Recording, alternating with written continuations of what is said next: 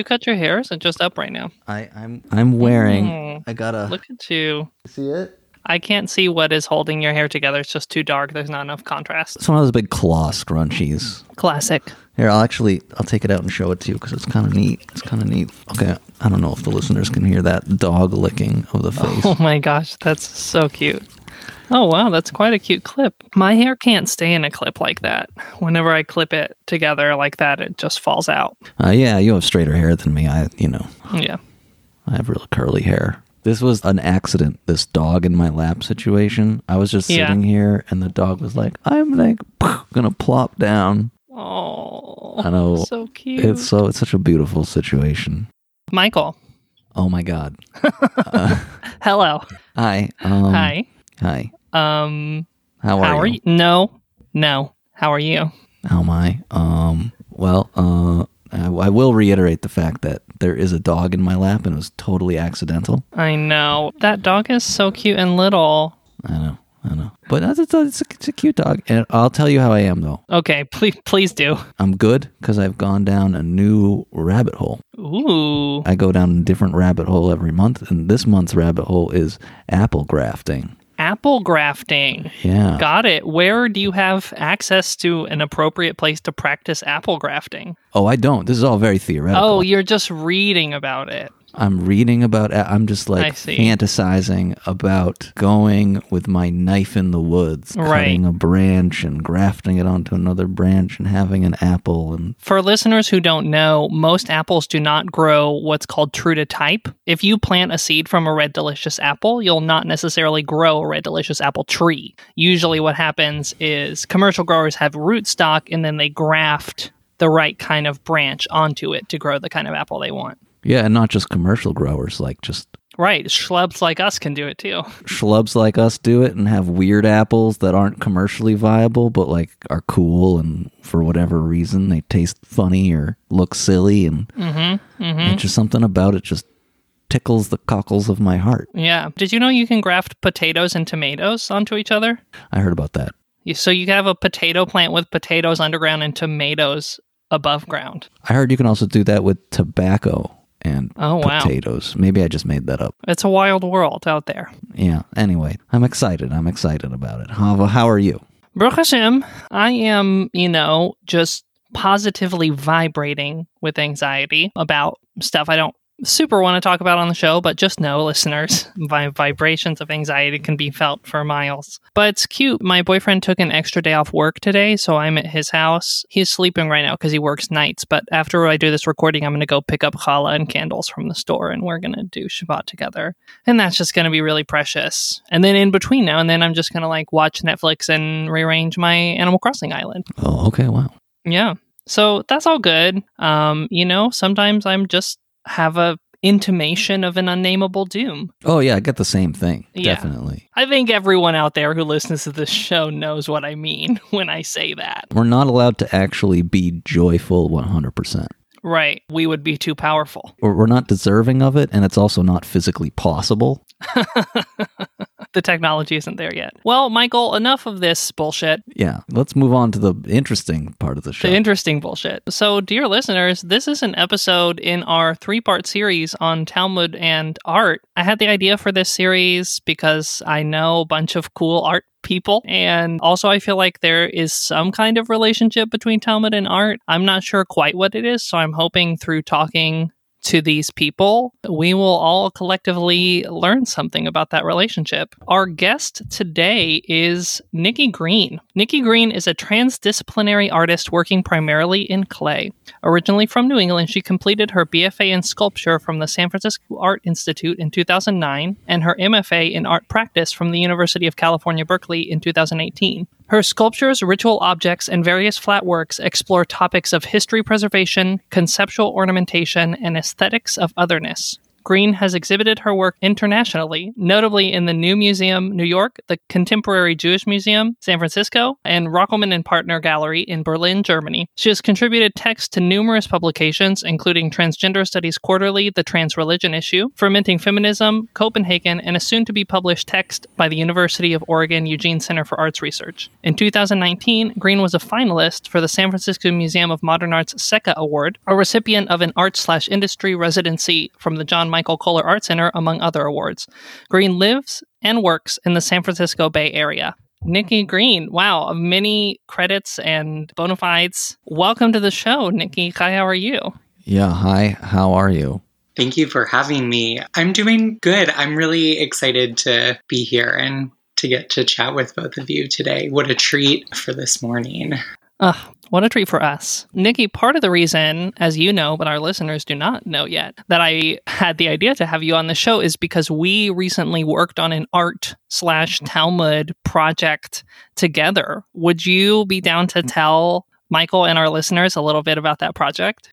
Sure, I would love to. So, the text is part of a series that the Center for Arts Research at University of Oregon Eugene is doing called Papers on Power. They are a small group of faculty from U of O. They do a lot of work around art making and sort of creative thought, I guess, is maybe how I would explain it. But I've worked with them in the past. I was invited to come do, I guess it's kind of like a roundtable discussion using this very kind of dense text by the theorist Timothy Morton called Hyperobjects to sort of think about craft practices and sort of answer this question of like, is craft a hyperobject? And it was very satisfyingly like, who is this dude?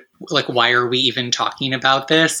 Which is just really satisfying to me that we're sort of not taking these sort of dense ideas at face value. So that was kind of like my initial contact with them. And then they reached out to me asking if I would be interested in doing a paper on power, quote unquote. I guess I had been thinking prior to that about Talmud as this kind of creative, maybe less linear text or way of generating text. And I thought this might be kind of an interesting way to explore that idea. Like, does the kind of format of Talmud break the linearity of, say, maybe academic text or something? And as, you know, as a visual artist who has worked sort of in and out of academia, I've been sort of really skeptical of my role in that and the expectation that I should be writing academic texts or engaging academic texts in this kind of straightforward way, I guess. And I just thought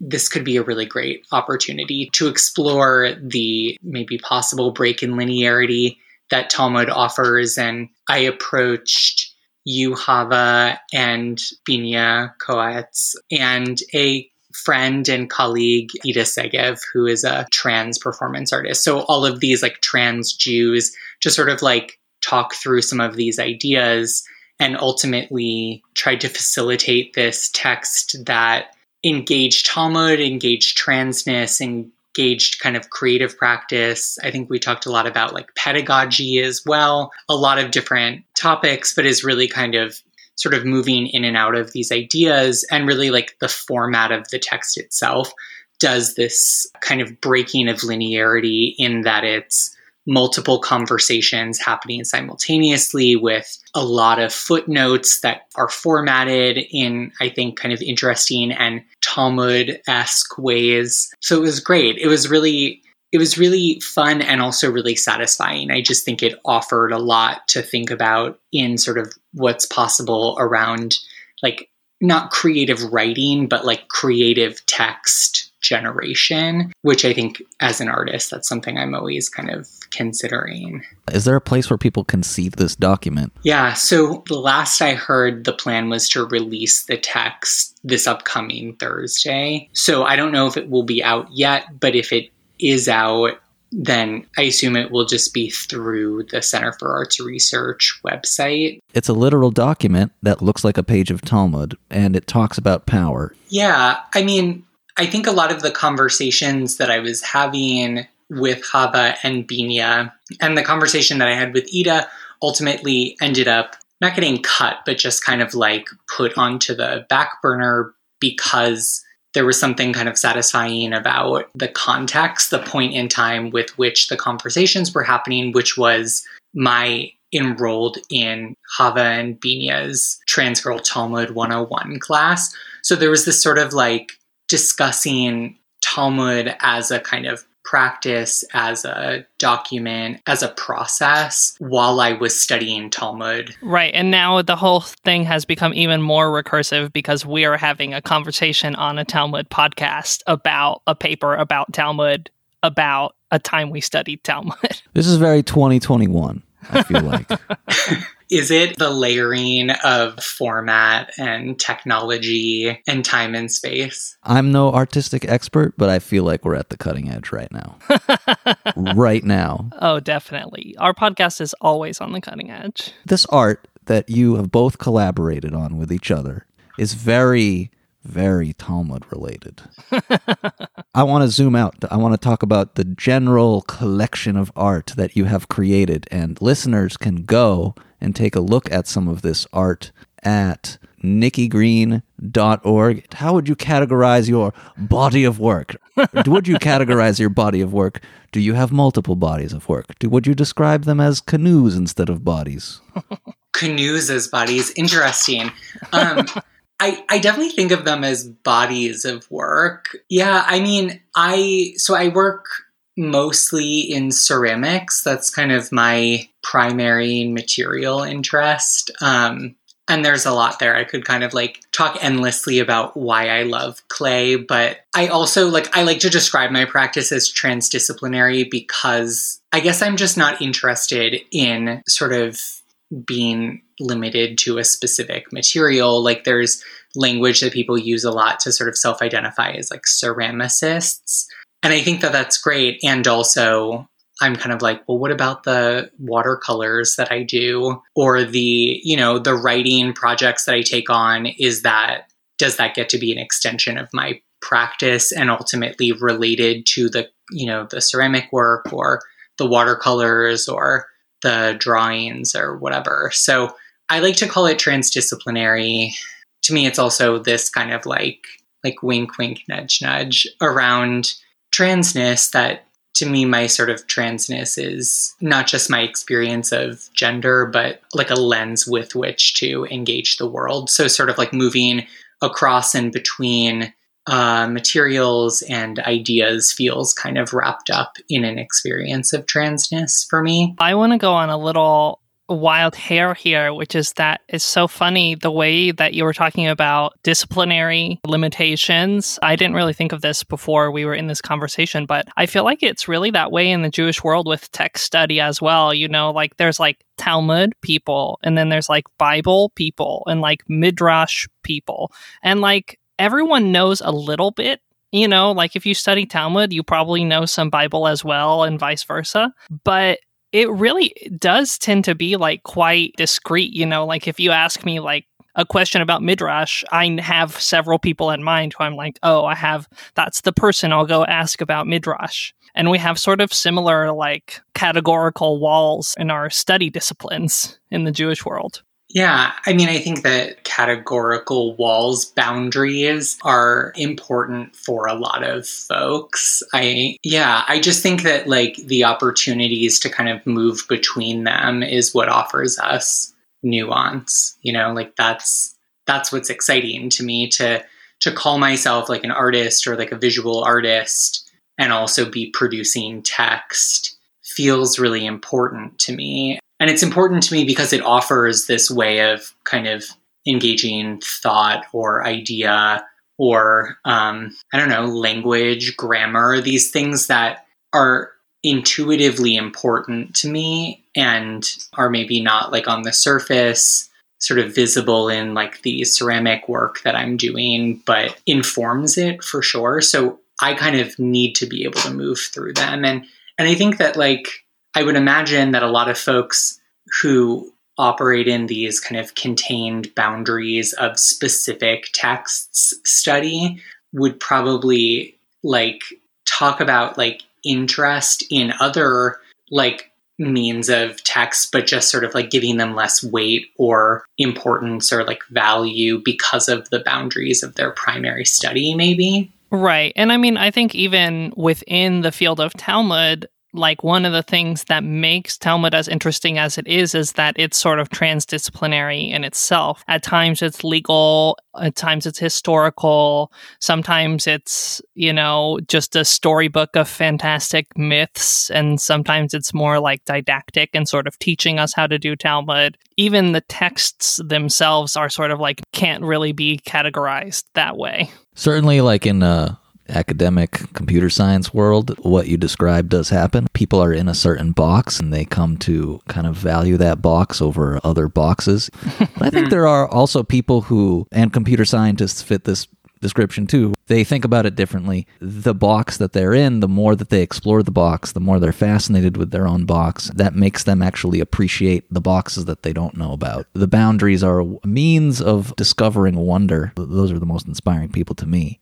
You looked like you were about to say something, Nikki. I don't know. I was just going to continue to go on this like tangent around boxes, boundaries, that kind of thing, but we don't have to. I don't know if we made it clear. We're only talking about boxes on the show today. That's actually what this is about is boxes. Yeah, which is ironic cuz all of our guests will be trans girls, so Wait, is that true? Oh, amazing. Yeah. Wow. So it's going to be a 100% trans girl series. We don't fuck with anyone else. As it should be. Simply the best. Yeah, totally. So your art, uh, I don't know the fancy words, but it's it's all over the map in the most wonderful sense in terms of medium. But one of the things that I do see, perhaps a box that you are currently exploring, I see an interplay between kind of traditional forms and non traditional forms and sacred objects, ritual objects, and dicks.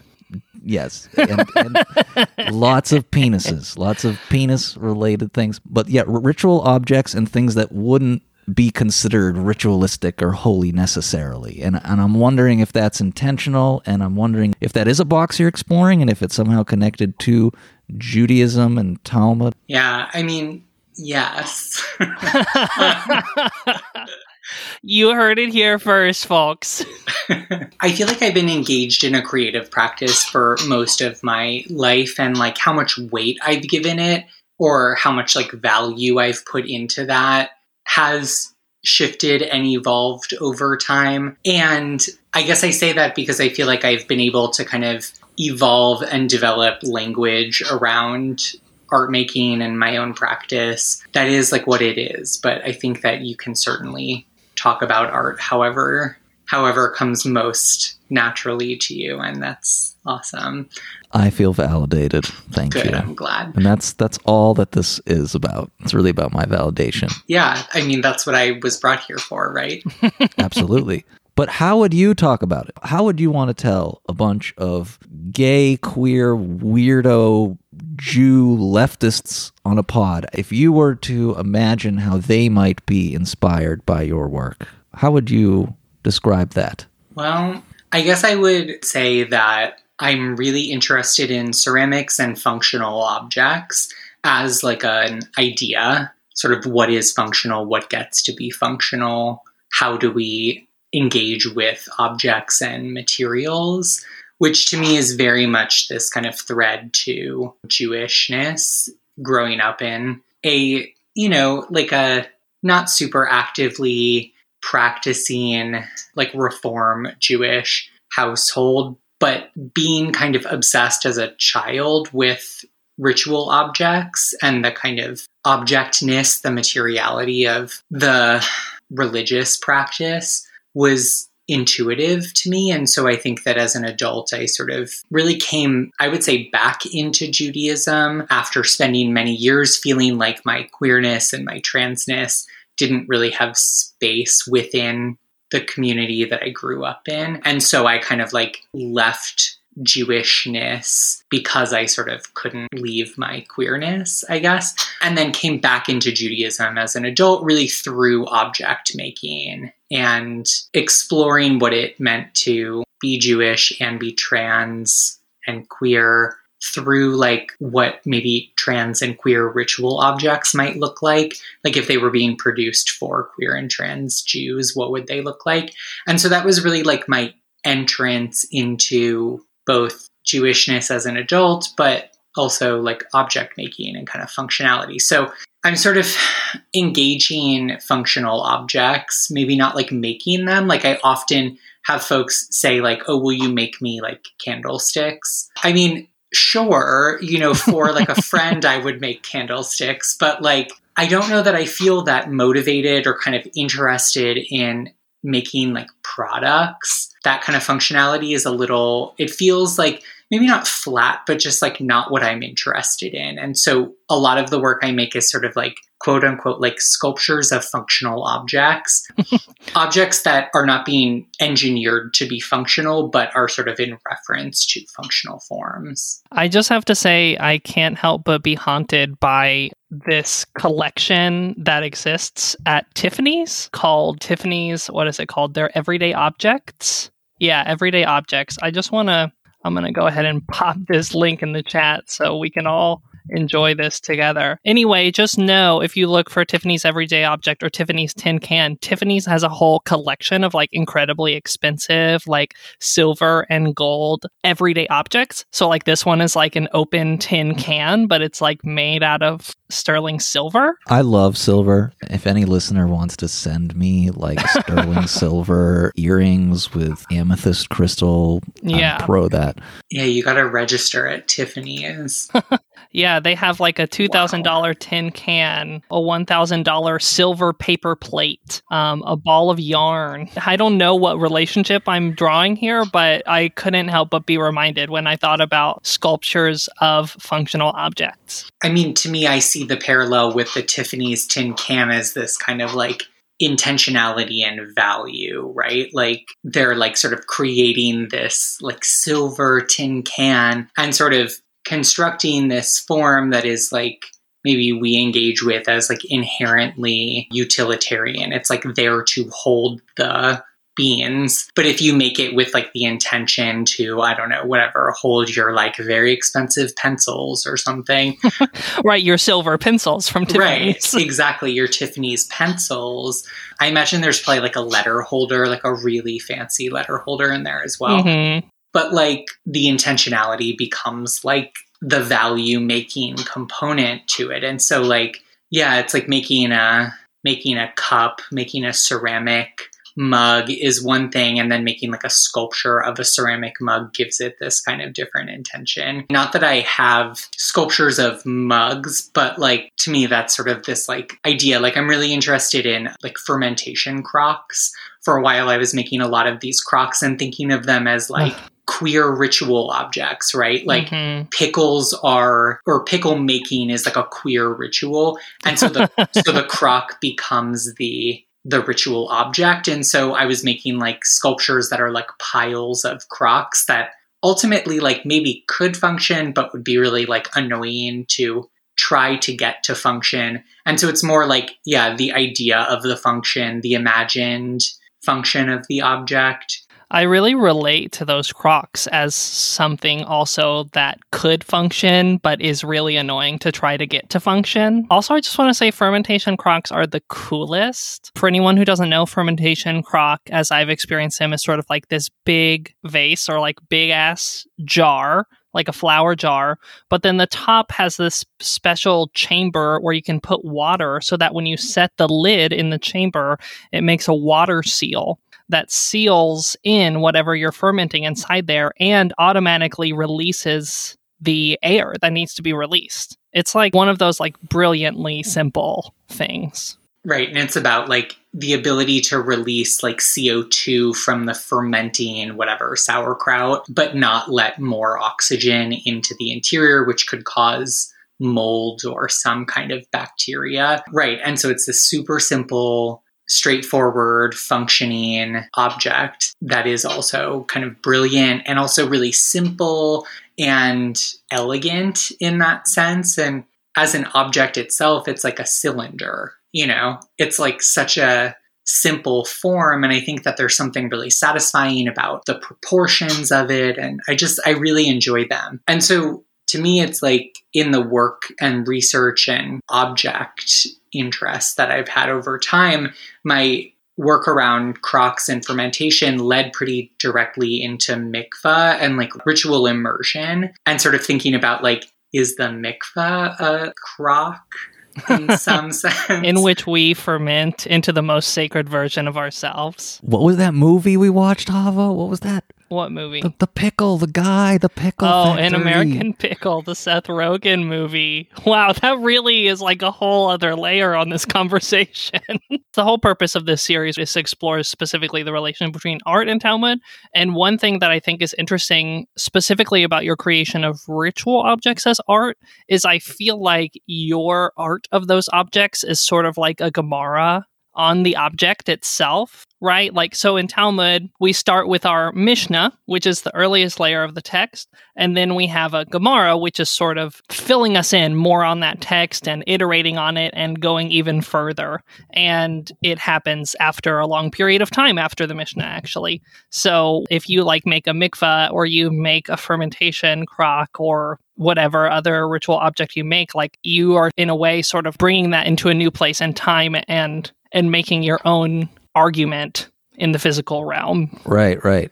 It's like in the Mishnah, it's like the mikvah needs to be this size. And then the Talmud is maybe a little bit of that, but also like, oh, it starts with a mem because blah, blah, blah. And really, what you should be feeling is like when you're inside it, you should feel like a pickle, like really feel the pickleness. Right. And like this idea of like, right, here are the boundaries, here's the box around like what a mikvah is. And then as an artist, it's like kind of my job, I think, to be like, but what about this? What about this? What about this?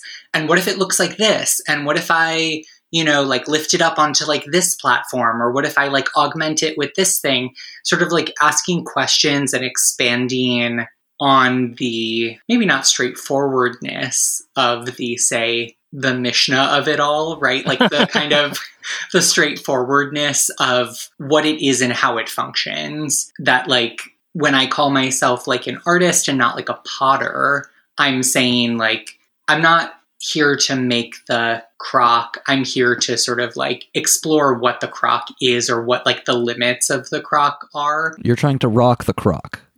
Yes, rock the crock. Um, You're here to crock block. yes, crock destroyer. Yeah, yeah. I just I'm not trying to be like like sort of place value or like a lack of value on those who make the crocks and make them well and sort of do the functional work because I think that that's important. We like have to have folks who do that. I just think that, you know, again, sort of what's inherent in my transness is like, I am just not interested in like taking the thing at face value. Like, I, I need to kind of expand and extrapolate and evolve whatever the thing is. And to me, that's like also what I think Talmud is doing and what I was really hoping for with this text that we did together, where it was like, is Talmud trans? Let's explore it.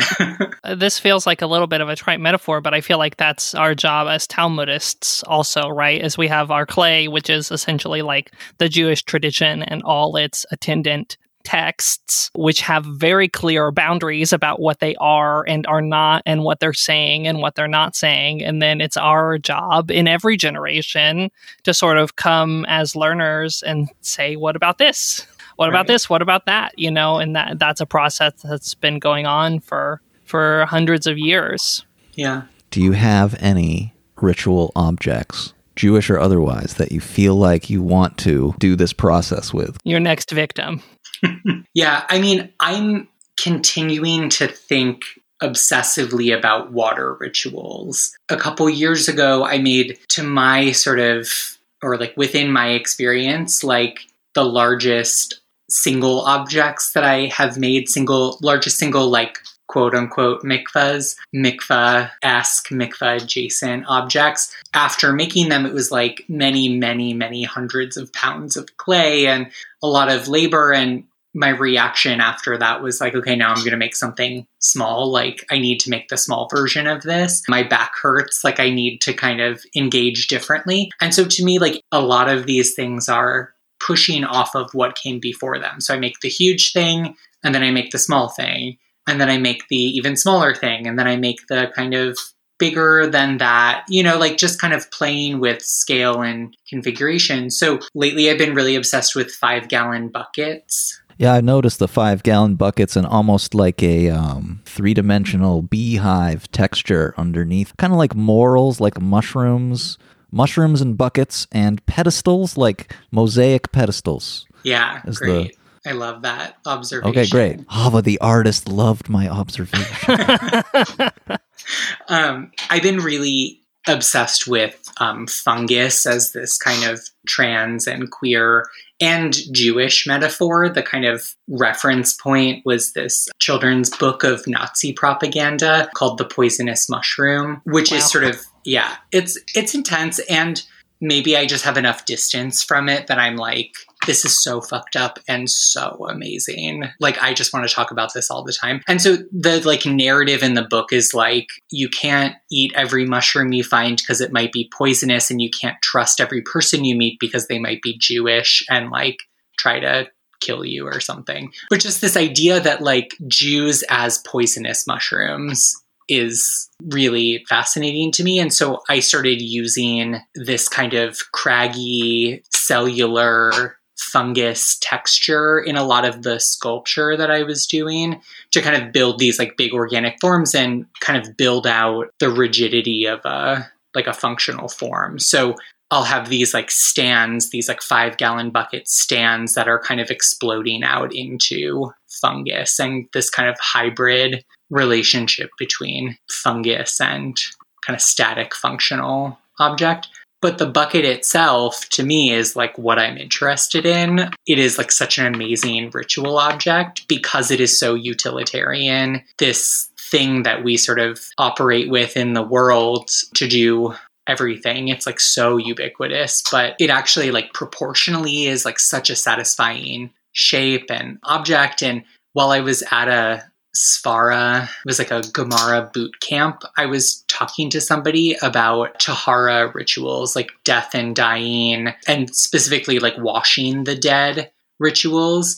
And this person was like, oh, you know, it's like really hard to navigate like a body into a mikvah. So we just like pour water over the body. You know, and the ceramicist in me is like, what is the vessel that that you use to pour the water? And they were just like, it's a Tiffany can that's made out of sterling silver. Okay. it should be a Tiffany can, right? a Tiffany five gallon bucket. Yes. Oh my gosh. I want that so badly. But the person was like, oh, Home Depot five gallon buckets. And it blew my mind because it's such a like, it's almost like kind of crassly, like, you know, it's like orange and it has like the Home Depot logo on it. And one, how dare you? And two, um, I'm obsessed with the kind of holiness of the Home Depot five gallon bucket. And so I just started making buckets, making stands for, you know, plastic buckets to kind of like lift them up off the floor and make them kind of ritual objects, you know, just kind of like playing with the bucket itself. I'm just thinking costume jewelry. Someone needs to put rhinestones all over a bucket. Carry it as a handbag, Yeah. please. I just want to name an aqueous ritual object that I have been obsessed with for a while now, which is Kiddush cups or like Shabbat cups. Specifically, like these Kiddush cups where it's like one big goblet in the middle and you fill it up, and then there are all these little spouts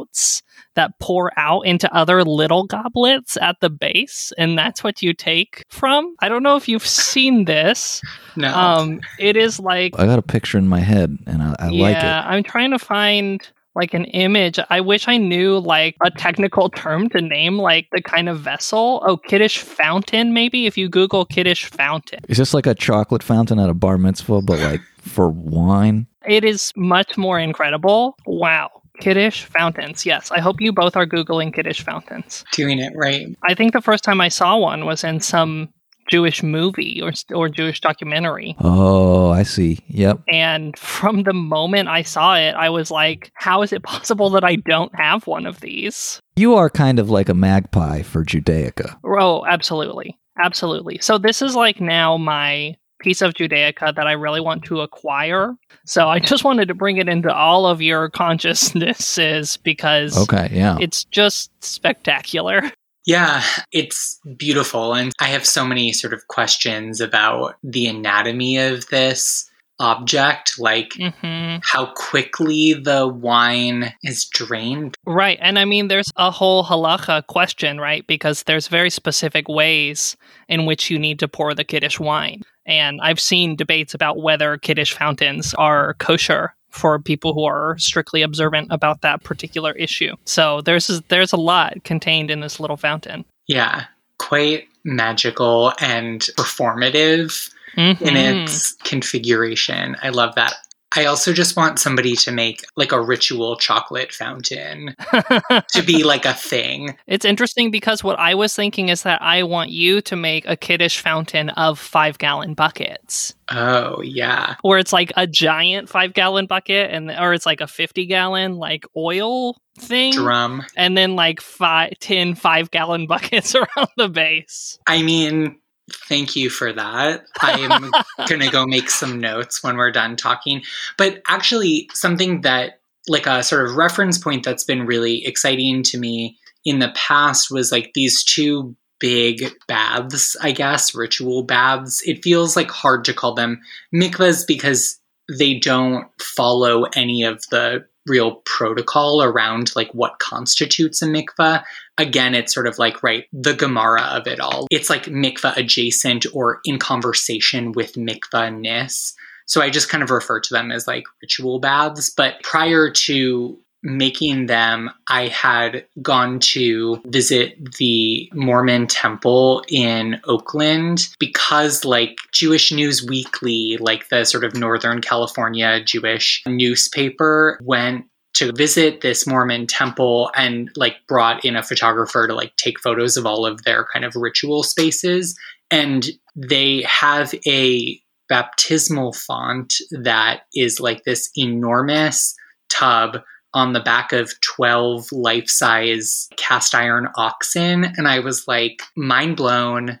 yeah. What I, is I am in love. with- I want it for my house. I've been to the Mormon, uh, you know, temple in uh, Salt Lake City. Their aesthetics, unique, just like beautiful, Top notch. just the gayest shit ever. the Mormons, they got it down. They know how to make Well, iconic. I mean, their whole thing was started with like scripture on two golden plates, you know, which is like the Tiffany's version of the Ten Commandments. totally. is. we as Jews get like the commandments like carved into stone, and the Mormons get like gold plates.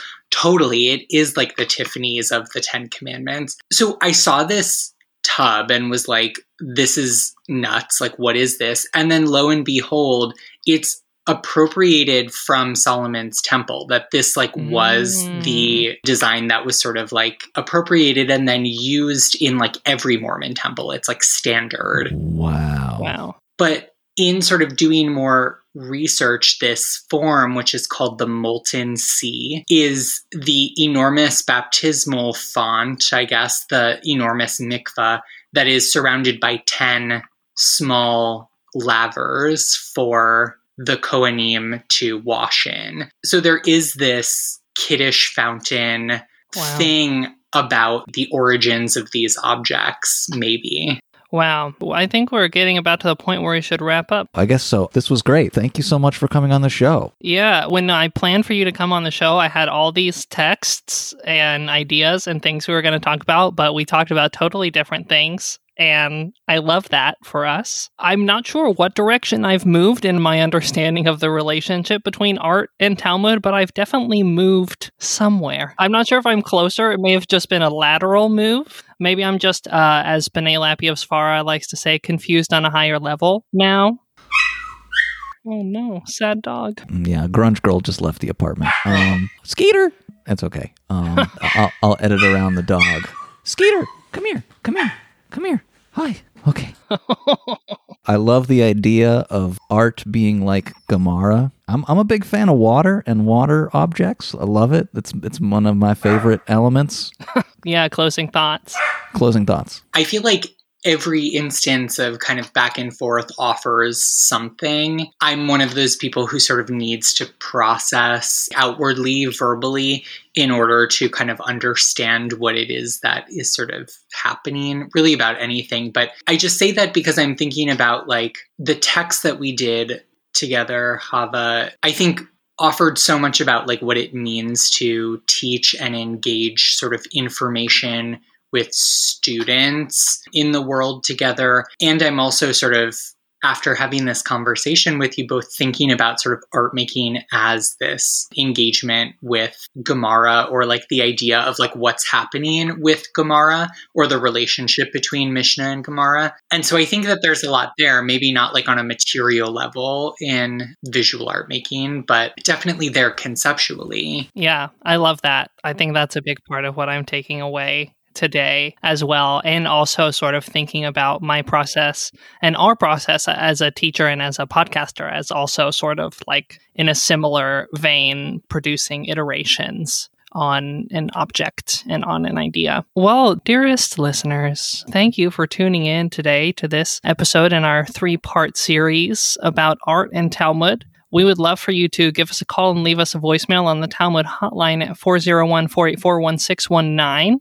Also, you know, like do all the stuff, tell your friends about us, share our episodes on social media, become a patron, just like say nice things about us. Tell us that our hair looks cute and that um, you're not mad at us and that you love us. We're very needy. Nikki, do you have anything that we should plug? I have a handful of exhibitions up in the Bay right now. One at the di Rosa Center for Contemporary Art in Napa, at San Francisco Art Institute, and then also at the Berkeley Art Center. And those are all group shows that I'm in if you want to see my art in person. But also, I try to keep my website pretty up to date with upcoming and current exhibitions and kind of what I'm working on. What's the website again? NikkiGreen.org. And my Instagram is Nikki Green Studio if folks want to engage me there. Listeners, go follow Nikki. Look at her art. It is dope. Go see it in real life if you're in the Bay. And we will talk to you all again soon. Yeah, talk to you soon. Okay, Shavua Tov. Shavua Tov.